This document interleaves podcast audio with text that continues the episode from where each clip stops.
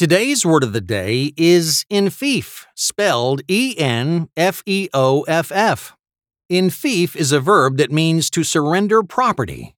Coming from Middle English, our word of the day has traditionally been used in legal proceedings to describe the exchange of property.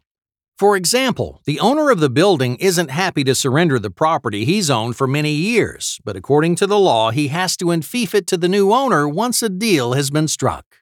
Once again, enfeoff is spelled E N F E O F F.